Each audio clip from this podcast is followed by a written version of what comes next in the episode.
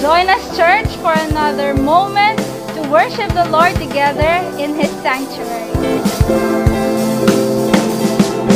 Now is the time.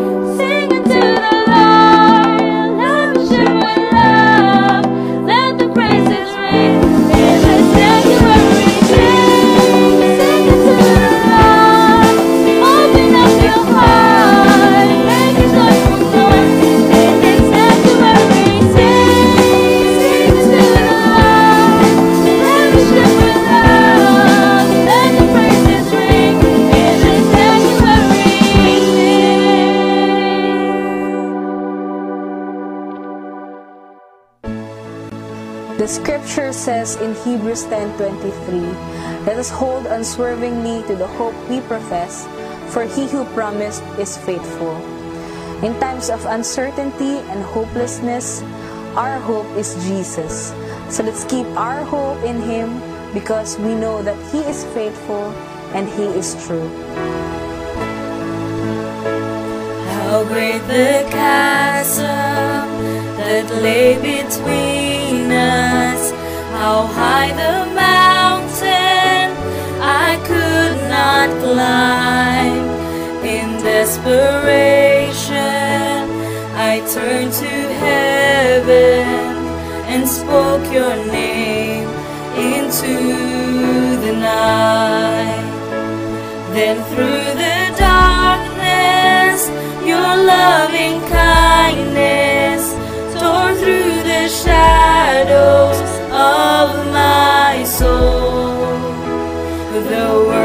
was.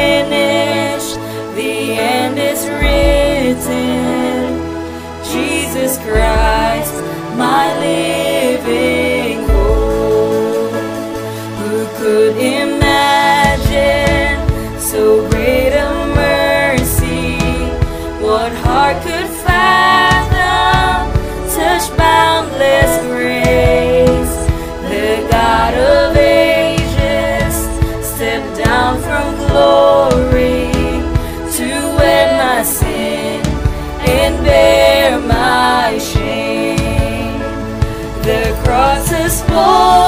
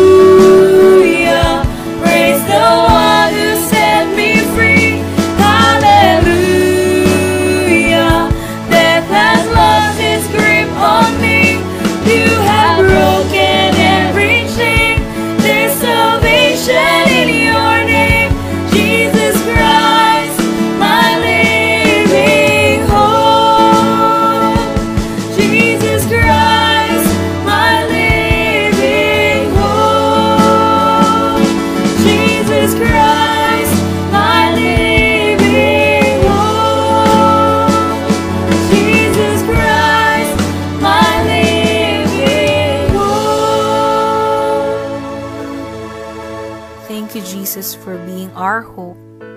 In whatever situation we are right now, we are sure that we are not alone and that you are with us. Father, may you embrace us with your loving arms and strengthen us all the time. Thank you, Jesus. We love you. In Jesus' name we pray. Amen.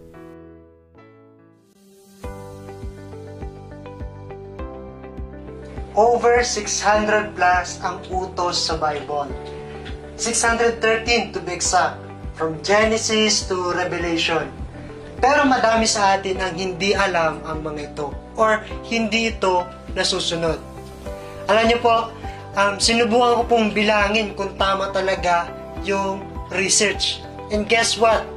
Anong na-discover ko? Na-discover ko na hindi po kayang bilangin yung commands ni Lord. Kaya sinunod ko na lang po yung nasa research. Kidding aside, pero kung ganun kadami yung utos ni Lord, ano pa kaya yung promises niya? Ano po? Alam niyo po, ayon sa research na merong 8,810 promises in the Bible at 7,487 dito ay promises ni God to humankind. Ganun kadami. Biruin nyo, ganun kadami yung promises ni Lord na pwede nating matanggap kung tayo po ay susunod sa kanyang mga utos.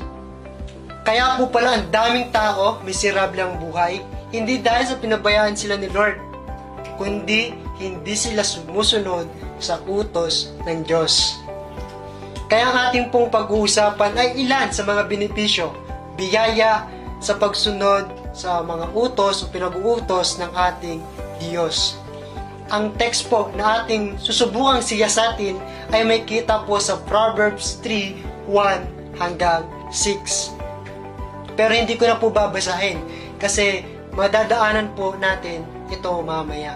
What are the benefits of obedience to God according to Proverbs 3, 1 to 6? Ulitin ko po ha, hindi po natin pag-uusapan lahat ng promises ni God.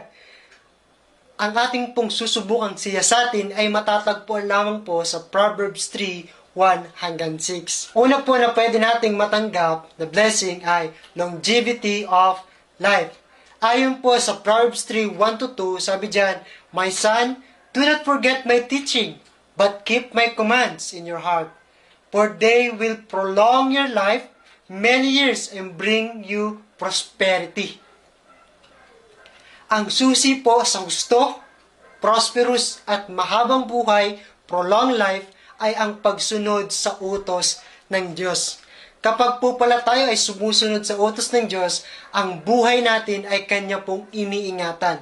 Mahaba ang buhay natin kasi nasa ilalim po tayo ng pag-iingat ng Diyos. Question.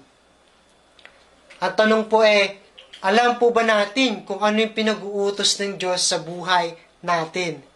Kung hindi mo alam ang pinag-uutos ng Diyos sa buhay mo, Diyan po papasok yung ating spiritual diet. Diyan po papasok yung ating quiet time. Or diyan po papasok yung ating personal devotion. Kasi kung hindi ka nagdi-devotion, hindi mo alam kung ano yung pinapagawa sa iyo ng Diyos. At kung hindi mo alam kung ano yung pinapagawa sa iyo ng Diyos, hindi mo alam kung ano ang iyong susundin. So para malaman po natin ang utos ng Diyos, sabi sa verse na binasa natin, Keep my commands in your heart, babasahin, aalalahanin, at pananatiliin sa ating mga puso ang salita ng Diyos. At ito po ay magre-resulta ng gusto at mahabang pamumuhay. Para po mas maunawaan pa po natin, panoorin po natin ang video nito.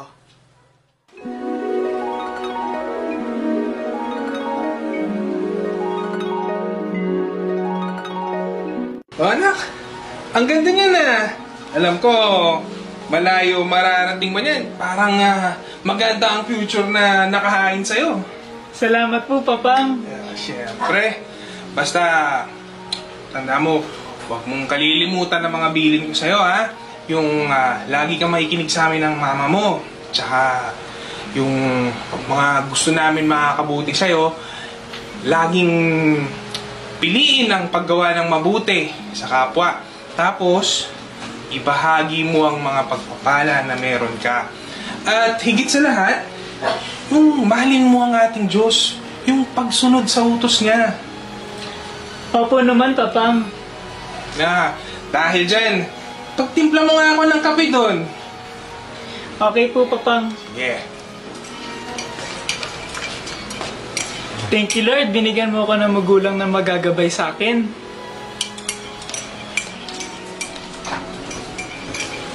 Papang, oh. Ay, salamat na. Dahil dyan, sa'yo na lang to. Dagdag mo sa baon mo. Salamat po, Papang. Thank you.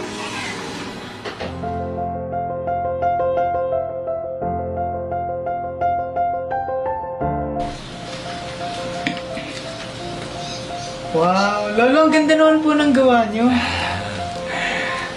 Salamat po. Mabuti na gustuhan mo. Ikaw kasi ito eh. oh. Hawig ko nga po eh. Ah, Lolo, may tanong po sana ako sa inyo. Ano ba yun? Ah, ano po yung sikreto nyo kasi kahit na may edad na kayo ay napakalakas nyo pa rin at napakaalisto. Ah, maganda na itanong mo. Yan ang sikreto at susi sa mahaba at healthy na buhay. Una ay makinig ka sa mga magulang mo. Ah, talaga po ba, Lolo? Yun na ang sikreto? Oo. Makinig ka sa mga pangaral lang kumain ka ng tama. Tatulog ka sa oras. Mag-aral kang mabuti. Maging masunurin. At gumawa ng mabuti. Yan ay tinuro sa akin ng magulang ko. Lagi ko pa pinagtitimpla ng kape si tatay noong araw. Hanggang sa paglaki ko, ay bitbit ko ang mga paalala nila. Pero alam mo, meron pa, meron pa akong mas mahalagang sikreto. For long and happy life. Ah, talaga po? Gusto ko yan. Ah, ano po yun, Lolo? Dapat po laging nag exercise saka laging pogi. Okay din naman yun. Pero ang pinakamalapit na sikreto sa, mahaba at maligayang buhay ay ang pananalig sa Diyos. Dahil sa siya tunay na daan, katotohanan at buhay. Ikaw, Apo, lagi ka magbasa ng Biblia at magdasal. Sa puso mo at sa buhay ang kanyang mga salita. Katulad ngayon, masishare mo din ang masam sa madaming tao at sa mga apo mo ang sikreto sa buhay na walang hanggan. At meron po akong sinulat dito na sabi po dyan, ang kristyanong sumusunod sa utos ng Diyos may pagpapalang buhat sa Diyos. Pero ang kristyanong pasaway, mapapas away. Gusto niyo ba yan? Na pass away? Kunin na kayo agad ni Lord? So, hindi po, ano ko. So, hindi lang prolong life or long life ang benefit ng pagiging obedient natin. Second is, lasting favor. Lasting favor. Sabi po sa Proverbs 3, 3 to 4, Let love and faithfulness never leave you. Bind them around your neck. Write them on the tablet of your heart. Then you will win favor and good name in the sight of God and man. Ano pong ibig sabihin ng verse 3? Sa, sabi dyan na, bind them around your neck and write them on the tablet of your heart. Ang ibig sabihin po ng neck dyan is yung outward virtues. Di ba sa neck po, nakita natin yung ah, necklace, di ba? So parang outward virtues. At ang ibig sabihin naman po ng heart ay yung inward virtues. Kapag po pala ang pag-ibig at katapatan ay pinanatili natin sa panglabas at pangloob nating katauhan, we will win favor and good name. Sa ibang translation po ay good image or good reputation, no? Hindi lang po good image sa mata ng tao, kundi sa mata ng Diyos. Kasi pwedeng okay tayo sa mata ng madla, pero hindi sa mata ng Diyos no, hindi tayo nagiging kaaya-aya. Kaya inilagay dyan ng writer ni Solomon yung neck at heart.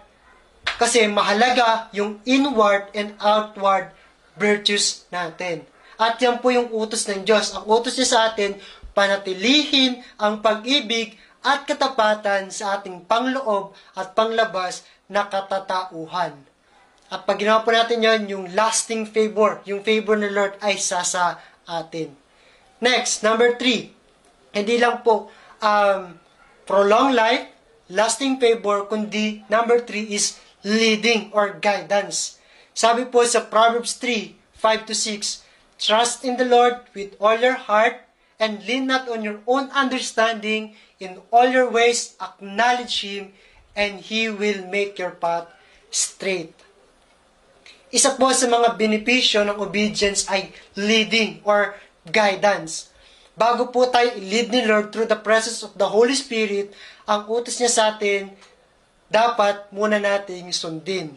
Sabi niya, trust God with all your heart. Lean not on your own. Acknowledge God in everything you do. Kapag po tayo nagtitiwala sa Diyos ng buong puso, sumasandal sa kanyang kapangyarihan, inaalala siya sa lahat ng ating gagawin, ang banal na Espiritu ang kikilos at maglilid sa atin sa landas na ating tatahakin. So alam naman po natin yung trust dito ay nasa imperative mode. Tama po? Ito, ito po ay command. Ito po ay utos.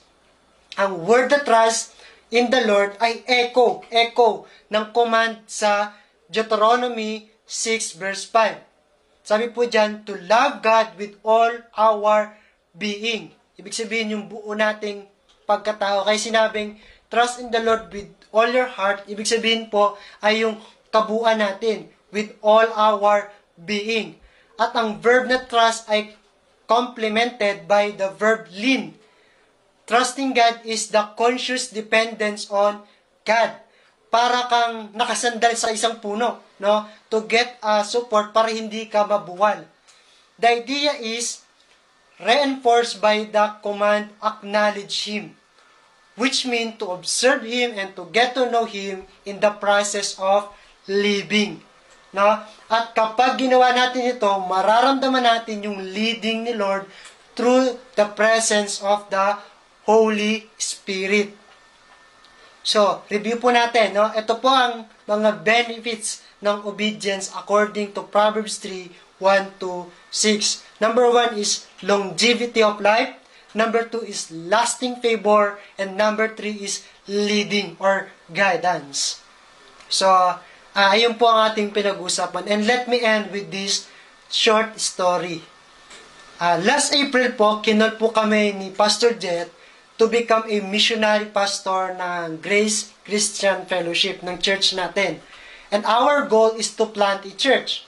At tinanggap po namin ang calling na yon na mag-plant ng church. Kami po ang pinapili kung saan po namin gusto mag-start ng pioneering church. And I have decided to start sa Lower Antipolo. Wala pong specific na lugar noong una, kaya sa loob ng ilang months, ang ginagawa ko po ay mag-scout. Pupunta sa isang lugar, tatambay, hahanap na makakausap, magtatanong patungkol sa buhay-buhay, tapos uuwi. Paulit-ulit ko na lang po itong ginagawa for how many months. Minsan inisip ko na lang na ginagawa ko, ko ito for the sake of report. Para masabi lang na meron akong ginagawa. At hanggang sa naging routine na lang ang pagpunta ko sa lower Antipolo. At unti-unti, nawalan po ako ng gana sa pagpunta. Minsan nga sinasabi ko, hindi yata ako for mission. Hindi yata ako pang mission. Kasi for how many months, walang nangyayari. Walang nade-develop. Minsan nga, pinagpipray ko pa na umulan para may reason ako para hindi pumunta. Unti-unti po akong nadi-discourage. Pero, buti na lang, nandyan yung mentor ko. Sabi niya, too early to quit. Masyado pang maaga para sumuko. Pag nagtanim ka ba ng buto ng prutas, bukas ba may bunga na siya kagad? It takes time. Tumatak po yon sa isip ko. At doon, nagumpisa po ako ulit. Naghanap po ako ng mga coaches na tutulong sa akin. Nagtatanong-tanong kung kani-kanino, pati po sa mga tito at tita ng Grace. No? Tinanong na rin po namin. And then binabad ko po yung sarili ko sa word ni Lord. I read His word and obey His leading. I pray hard and intentionally I seek God, His command, and I found His favor and leading. And God lead me sa tinutuluyan ko po ngayon. Hindi na po ako taga-barangay San Roque. Ako po ay taga-barangay Kupang na. Ako po ay nasa, nag-stay na sa Pagray. Nilid po ako ni Lord sa mga tao na aking tutulungan upang mas makilala pa siya. No? Ito pong picture na ito ay yan po si Kuya Buboy. Siya po yung binibilihan ko po ng ulam kapag tanghali. No? Siya po ay nakapalagay yung anaring loob at alam niya po, anak ko po ay nagmi-mission sa lugar nila. Ito naman po si Ate Tina. Siya po ay may-ari ng milk shop. At sa kanila din po ako tumatambay kapag nabuboard po ako. Sila, sa kanila po ako nakikipagkwentuhan sa mga nanay doon at sa mga kabataan. At ito naman po yung third picture ay uh, picture ng mga kabataan na tumulong sa akin na maghanap ng bahay. At sila din po yung pinag-pray natin na uh, makapag-start ng church planting. Nilid po ako ni Lord sa mga taong ito, no? At nilid din po ako ni Lord sa aking tinitirhan. At alam po nila na ako po ay nagpapastor. Ako po ay nagbi-mission sa Pagray. Sabi nga po ni Ate Tina, Pastor, sama po kami sa church nyo. Atin po kami sa, sa inyong service. Sabi ko na lang po, um, hindi na lang po ate. Ah, kasi malayo po yung church namin, tsaka online po kami ngayon. No? Kung gusto nyo po, dito na lang po tayo mag-start ng Bible study para hindi na rin po kayo lalayo at kayo, kayo na rin po yung magkakasama. Alam nyo po, pumayag po sila no, sa ating uh, paunlak na Bible study. Ibig sabihin, ah, doon talaga ako ni Lord sa area na yon, si Kilati Tina, para mag-start ng pioneering church. At grabe din po yung favor sa bahay na tinitirhan ko ngayon. Si Lord po ang nag-provide ng one month deposit and one month na advance. No? Nung kinukuha ko po yung bahay na ito, yung bahay na yan, tinitignan ko po, sabi po ng mentor ko, um, kunin mo by faith kung yan talaga yung gusto mo. No? Kunin mo by faith, sabihin mo sa may-ari na kukunin mo na.